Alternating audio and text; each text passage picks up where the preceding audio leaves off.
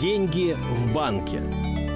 Здравствуйте. У микрофона Мира Алекса. Это программа «Деньги в банке». Ну, наверное, сегодня сложно представить человека, которому ни разу не звонили телефонные мошенники. А многих эти звонки раздражают, кто-то, наоборот, пытается даже вступить в диалог с аферистами, а, чтобы как-то развлечься, подыграть, потом разоблачить, возможно, поделиться этой информацией с друзьями. И все бы это было смешно, если бы, как говорится, не было вот так грустно. К сожалению, очень часто мошенники достигают своих целей и похищают деньги. По данным Банка России, за последние 9 месяцев кибермошенники похитили со счетов россиян более 10 миллиардов рублей.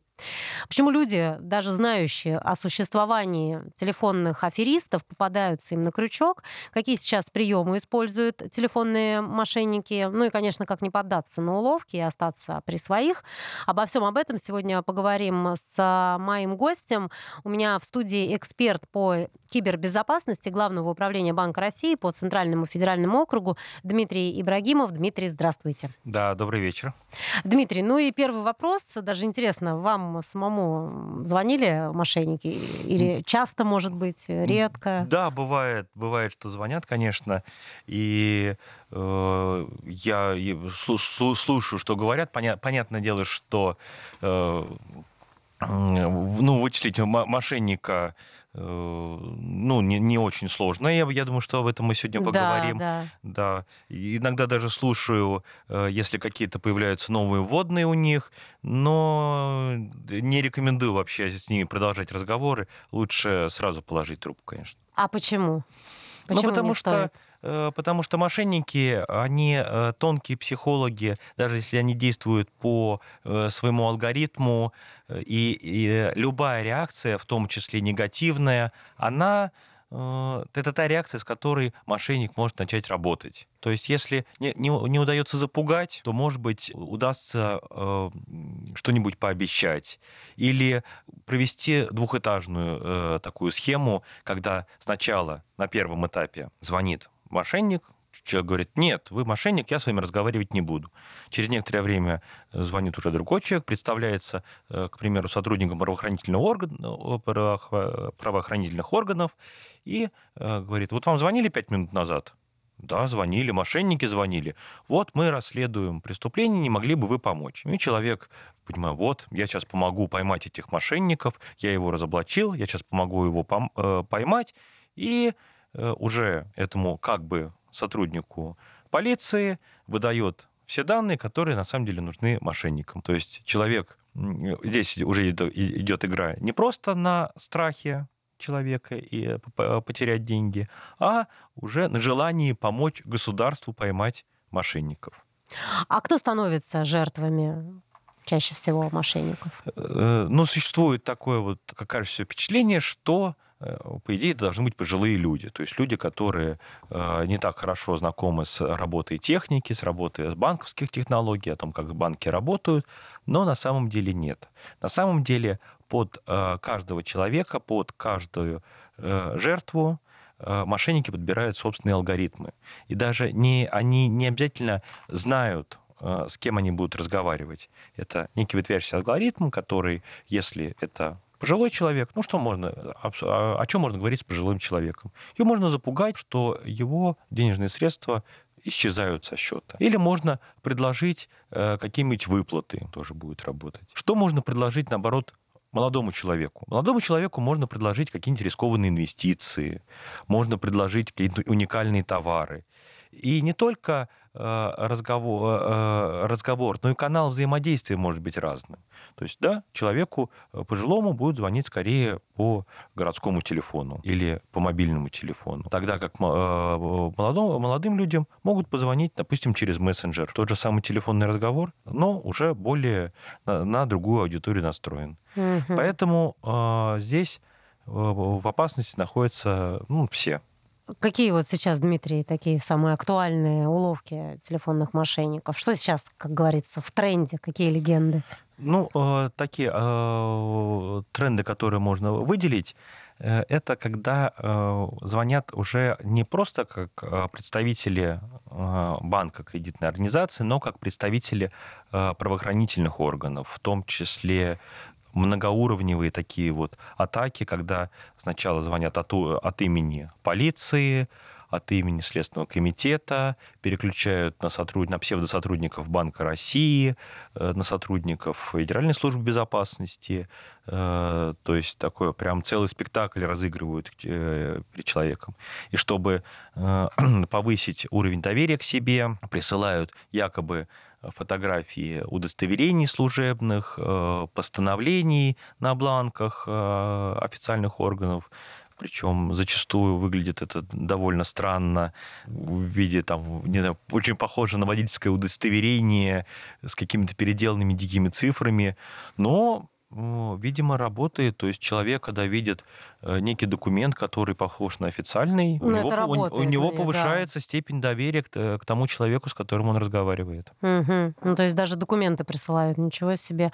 Здесь действительно легко достаточно запутаться. А какие еще приемы они используют? Вот э, я, и многие, я думаю, слышат э, периодически из э, новостной э, информации о том, что кредиты люди берут э, по указанию мошенников. Вот эта схема, как она работает, как она действует, вообще как такое возможно? Да, и п- получается схема крайне опасная. Почему? Потому что человек здесь рискует уже не только теми деньгами, Своими, которые, да, которые у них есть, да, фактически, но и заемными. То есть э, с точки зрения банка э, заем, заемные средства. Ну, человек действительно бе- берет кредит. Э, Человек берет кредит, он обязан их вернуть. И почему он взял кредит?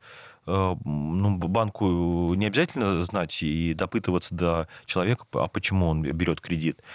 А с точки зрения человека, э, он не осознает важность тех действий, которые он совершает. Он знает, что у него на счетах вот э, там, условно там 10 тысяч рублей. И он считает, что это все деньги, которыми он рискует. И то, что он берет, может взять огромные кредиты и потом оказаться должен банку, он не, в моменте не осознает. А под, какой, под каким соусом Да. преподать это человеку? Вариантов есть много. В основном э, запутают, конечно, в, во всяких э, банковских терминах, причем не обязательно реально существующих, о том, что такая вот, например, история, когда звонит мошенник, говорит, что вот от вашего имени сейчас пытаются брать кредит. Чтобы этого не допустить, нужно взять встречный кредит. И тогда все аннулируется. Ну, такое, да. Наверное, конечно. Но для человека, который никогда не взаимодействовал с э, банками, для тех, кто не, не разбирается в банковских технологиях, про кредиты слышал, про то, про то, что это с помощью компьютера происходит, слышал. Ну, наверное, да, так и происходит. И э, вот э, уже человек берет кредит и уже под э, указанием э, мошенников совершает те действия, которые им нужны, и переводит эти уже заемные средства в адрес мошенников. Мгм. А вернемся еще к уловкам. А Что еще говорят? Э, На самом деле достаточно запутать человека. Существует, э, к примеру, такая очень болезненная для нас уловка, когда, э, когда рассказывают люди, что нужно перевести на безопасный э, счет, который находится в Центробанке. Или что э, я наблюдаю за вашим уни- уникальным счетом в Центробанке, и который и по нему видны все проводки всех ваших банков. Ну, понятное дело, что э, Банк России не работает с физическими лицами, банк работает, это регулятор, который работает с банками, устанавливает для них правила, не держит никакой информации о нас с вами, о физических Мгм. лицах у себя, не может существовать никаких, никаких таких счетов. Вот. Но, э, да, человек слышит о том, что организация, которая регулирует банковскую систему, э, человек, который представляется от ее имени, что м, счета физи- э, в Банке России, да, это очень важно. И вот э, уже доверяет этому человеку и рассказывает в том числе э, такую информацию, которая, ну, казалось бы, э, якобы этот специалист э, Центробанка должен знать, в каких банках у него счета, как к ним получить доступ и так далее. Я напоминаю, это программа «Деньги в банке». Сегодня говорим о телефонных мошенниках. И в программе принимает участие эксперт по кибербезопасности Главного управления Банка России по Центральному федеральному округу Дмитрий Ибрагимов. Деньги в банке. Дмитрий, а настоящий сотрудник службы безопасности банка, он вообще может позвонить? И если да, то как его отличить от мошенника? Ну, да, нет, естественно, банки связываются со своими клиентами, разговаривают, они могут предлагать услуги, они могут общаться, ну, просто как клиентам, с клиентом организации. В том числе может звонить действительно э, служба по борьбе с мошенничеством, которая как раз э, направ... деятельность которой направлена на борьбу с мошенниками для того, чтобы э, подтвердить или опровергнуть какой-то определенный платеж. Но при этом Э, сотрудники этой службы никогда не будут допытываться до какой-то информации у клиента получать. А, э, у них будет, у них простая задача. Они могут либо приостановить платеж, который по, по техническим э, параметрам был признан подозрительным, угу. либо его приостановить, вот, либо пропустить. То есть простой такой бинарный вопрос-ответ. Да, нет. Если да, хорошо, платеж проходит, если нет, тогда, ну, тут все зависит, конечно, от алгоритма деятельности самого банка.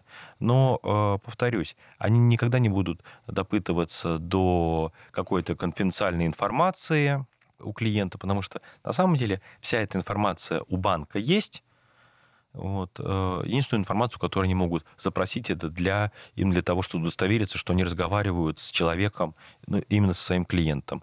Но, э, опять же, если возникает какая-то, какое-то подозрение, что вы разговариваете не с сотрудником mm-hmm. банка, то лучше сказать, что нет, э, давайте я сам звоню, вот, набрать уже официальный номер контакт-центра банка, объяснить ситуацию, что вот мне позвонили такие-то люди, представились таким-то, вот, э, и э, уже контакт-центр соединит с, действительно, если это действительно были сотрудники банка, соединит с, со службой антифрода, неважно, э, по какому вопросу звонили, и можно будет продолжить общение. А вообще, откуда наши данные у третьих лиц? Вот ведь мошенники же, они обращаются по имени, по фамилию называют, по имени, отчеству. Там данные паспорта могут знать. Да, ну, э, тут к этому вопросу надо подходить комплексно, потому что стоит задуматься, а вообще мы сами о себе сколько информации э, отдаем э, третьим лицам? Мы оформляем скидочные карты, мы оставляем ксерокопии паспортов, оформляя, оформляя какие-то документы. Востребовано, не востребовано. Мы передаем информацию третьим лицам. Куда она дальше попадает? Контролировать мы не можем. То есть, да, каждый оператор персональных данных, он обязан сохранять конфиденциальность этих данных, но э, да, бывают утечки. Да, э, на черном рынке попадаются э, базы, но базы тоже самой разной степени актуальности. То есть во многом могут, эти могут быть базы 15-летней базы э, давности, 20-летней э, давности. Их могут объединять между собой, делить, выделять какие-то элементы, э, пытаясь уже как бы мошенники пытаются продавать мошенникам несуществующие базы. То есть, да, есть определенный набор информации у каждому из нас, угу. к которому есть доступ у круга лиц, которые мы не можем ограничивать. И важно понимать, что вот эта информация есть, у кого она есть, мы э, не можем э, говорить. Поэтому просто смириться с этой мыслью, что да, есть, и если этот человек, к примеру, называет, звонит по номеру, называет, э, обращается по имени, отчеству, называет какие-то данные, ну, допустим, адрес регистрации, то это еще совершенно не означает, что он является тем, кем представляется. А нету мошенников своих людей в банках, ну, так сказать, своих условно, которые средства, э, данные похищают и передают им? Ну, э, э, мошенники это у них цель заработать деньги. То есть они будут делать все, пока это приносит прибыль. Держать с точки зрения мошенников своих людей, так сказать, в банке а, довольно рисково и невыгодно, потому что банки, а, они не заинтересованы в том, чтобы у их клиентов воровали деньги.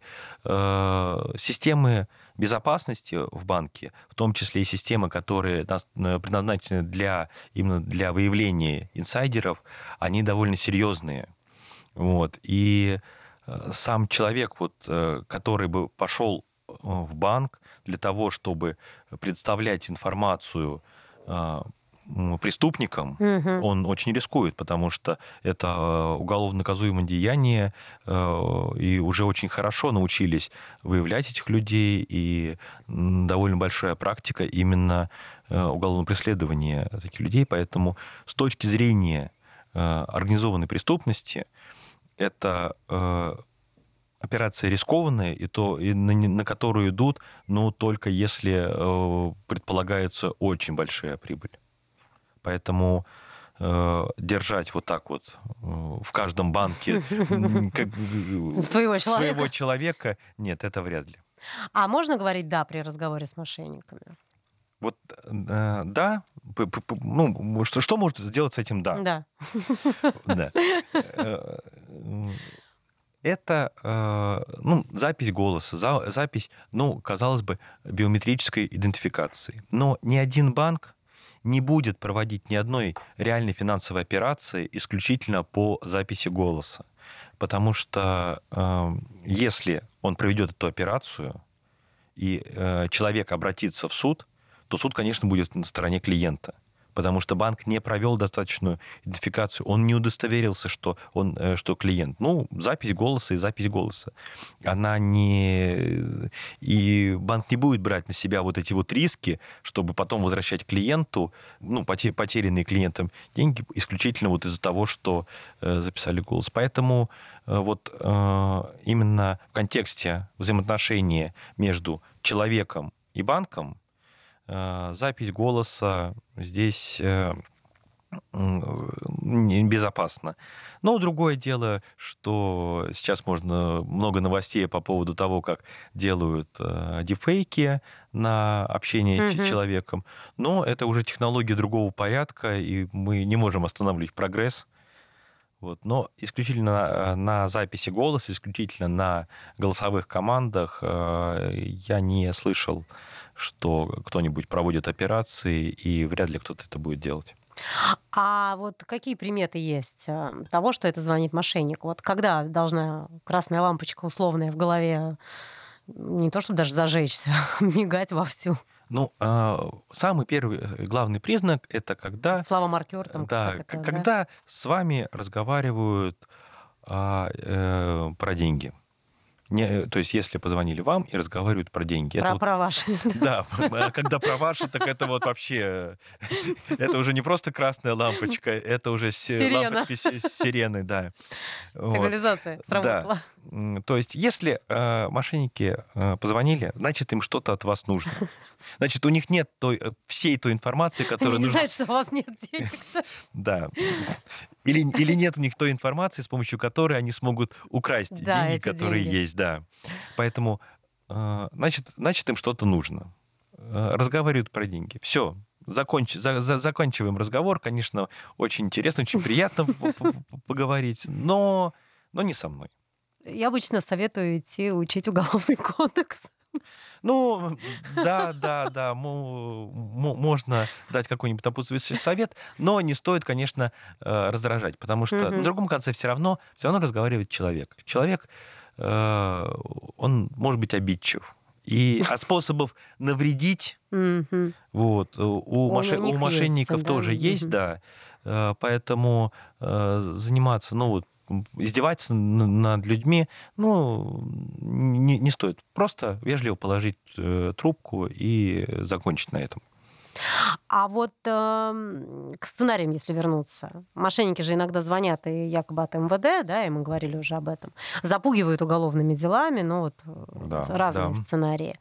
А мы даем совет класть трубку. А вдруг это действительно позвонили из полиции и грозит какая-то уголовная ответственность? Перепутали. Мы приняли за мошенника, а это капитан Петров из соседнего УВД. Нет, ну, э, никакой, конечно, уголовной ответственности за... Э, И он тоже человек разозлился. Да, он, да, кроме того, что расстроите капитана, с которым мы разговаривали, уголовной ответственности никакой, конечно, не будет, и, но есть способы э, вза взаимодействия. Правоохранительные органы, конечно, будут, понимают, что э, люди, люди на страже. Ну, хорошо, вот. они должны порадоваться, правда? Бдительные граждане. Ну, да, да, по- поэтому опасаться тут не стоит. Можно спросить, Э, должность, звание, перезвонить самому в подразделение, а, от имени которого выступает этот человек. Ну, вариантов общения, mm-hmm. общения масса. Обратной связи. А, да. Именно установить обратную связь, чтобы э, вы были уверены действительно, что вы позвонили действительно, действительно в МВД или там действительно в прокуратуру, ну, в то, в то ведомство, э, от которого представляет человек. Еще раз давайте напомним, Дмитрий, как, нашим радиослушателям, вот как себя вести при поступлении подобных звонков. В первую очередь, э, еще до того, как наступил телефонный звонок, нужно э, поделить ту информацию, которую мы обладаем, на две такие большие категории. Первое. Та информация, которая может быть у третьих лиц, которые, э, которые мы не можем управлять. Фамилия, имя, отчество, Э, э, телефон, дата рождения, место проживания, то, что мы оставляем э, где-то в разных жизненных ситуациях, и которые мы управляем. То есть та информация, если нам человек про нее говорит, это ничего, ничего не значит. И вторая информация – это строго конфиденциальная информация. То, о чем мы договорились с банком, что мы никогда не сообщим. Это коды подтверждения, которые расположены на карте, логин, пароль от личного кабинета, а, одноразовые пароли, которые приходят а, в смс-сообщении. То есть мы все, у нас есть установка угу. с самого начала, что вот эту информацию мы никогда, ни под каким предлогом, никому рассказывать не будем.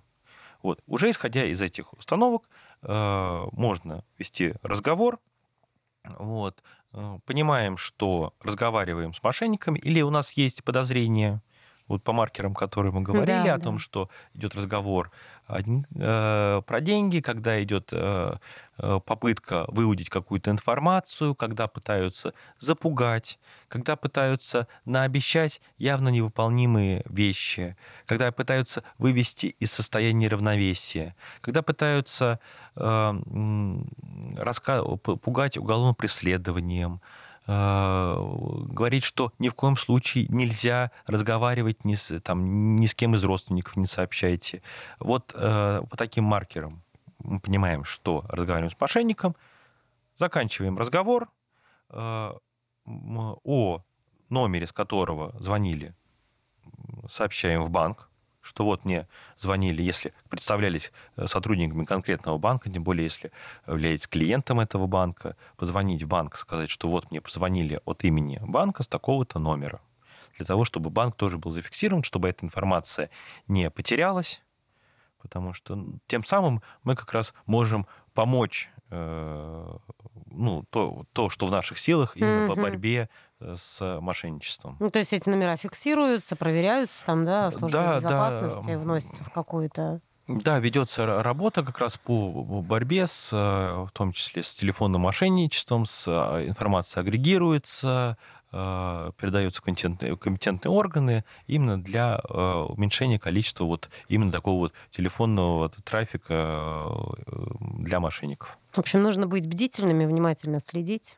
Да, да, собственный скепсис и бдительность это вот самые эффективные э, способы, самое эффективное оружие, которое у нас есть. К сожалению, никакими техническими мерами мы не сможем побороться с мошенниками, э, пока мы сами им верим, пока мы э, под их указкой делаем то, что им нужно. Спасибо, Дмитрий. Сегодня в программе «Деньги в банке» говорили о телефонных мошенниках. В программе принимал участие эксперт по кибербезопасности Главного управления Банка России по Центральному федеральному округу Дмитрий Ибрагимов. Спасибо, Дмитрий. До новых встреч. Спасибо. Всего доброго. До свидания. Деньги в банке.